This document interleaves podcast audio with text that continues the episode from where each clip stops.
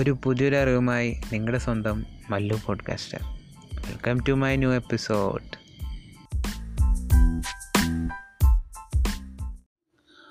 So ഇന്ന് share ചെയ്യാൻ പോകുന്നത് ഇൻസ്റ്റാഗ്രാമിൻ്റെ ഒരു സ്ട്രാറ്റജിയാണ്, അതായത് ഹാഷ് ടാഗ്. നമുക്കെല്ലാവർക്കും അറിയാം, പക്ഷേ പണ്ട് ഞാൻ വിചാരിച്ചിരുന്നത് ഈ ഹാഷ് ടാഗിങ് കൊണ്ടൊക്കെ എന്തോ ഉപകാരം, എനിക്കത് തീരെ അറിയില്ലായിരുന്നു. പക്ഷെ ഞാനിപ്പോൾ ഡിജിറ്റൽ മാർക്കറ്റിങ്ങിൻ്റെ ഇത് ഫീൽഡിലേക്ക് ഇറങ്ങിയപ്പോൾ സോഷ്യൽ മീഡിയാസ് ഇപ്പം ഞാൻ കുറേ റൺ ചെയ്യേണ്ടതിൻ്റെ തന്നെ. അപ്പോൾ ഇൻസ്റ്റഗ്രാം മെയിൻലി ഫോക്കസ് ചെയ്ത് ഇരുന്നപ്പോൾ അതിൽ ഹാഷ് ടാഗ്സ് ഉണ്ട്.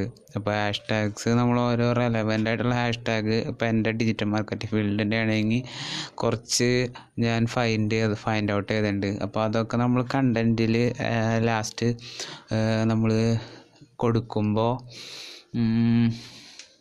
എനിക്ക് മനസ്സിലായി ആ ഹാഷ് ടാഗിൽ നിന്ന് തന്നെ കുറേ റീച്ച് കിട്ടുന്നുണ്ട്.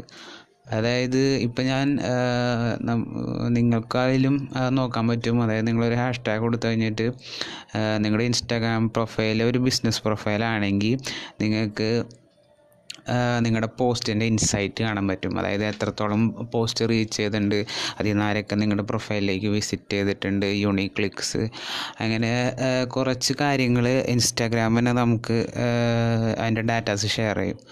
അപ്പോൾ അങ്ങനെ നോക്കിയപ്പോൾ ഈ ഹാഷ് ടാഗ് കൊണ്ട് മാത്രം ഒരു നയൻറ്റി പെർസെൻറ്റേജ് എൻ്റെ അക്കൗണ്ട് റീച്ച് ചെയ്തേക്കുന്നതും ഹാഷ് ടാഗ് വഴി വഴിയാണ് എൻ്റെ മിക്ക പോസ്റ്റുകളിലും. More than ninety percentage hash tag വഴിയാണ്. അപ്പം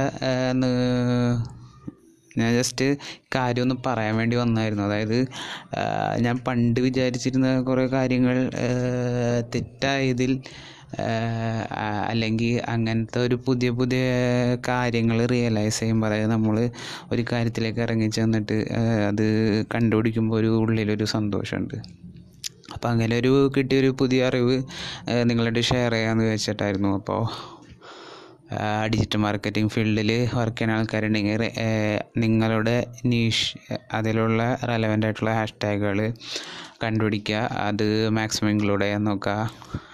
പിന്നെ പോസ്റ്റിൽ ക്യാപ്ഷൻസ് ലോങ് ആക്കാൻ നോക്കുക മാക്സിമം. പിന്നെ പുതിയ ട്രെൻഡ്സിന്, അതായത് ട്രെൻഡുകൾക്ക് പറ്റിയ രീതിയിൽ കണ്ടൻസൊക്കെ മോഡുലേറ്റ് ചെയ്യുക, അപ്ഡേറ്റ് ചെയ്തുകൊണ്ടിരിക്കുക ഇരിക്കട്ടെ അല്ലെങ്കിൽ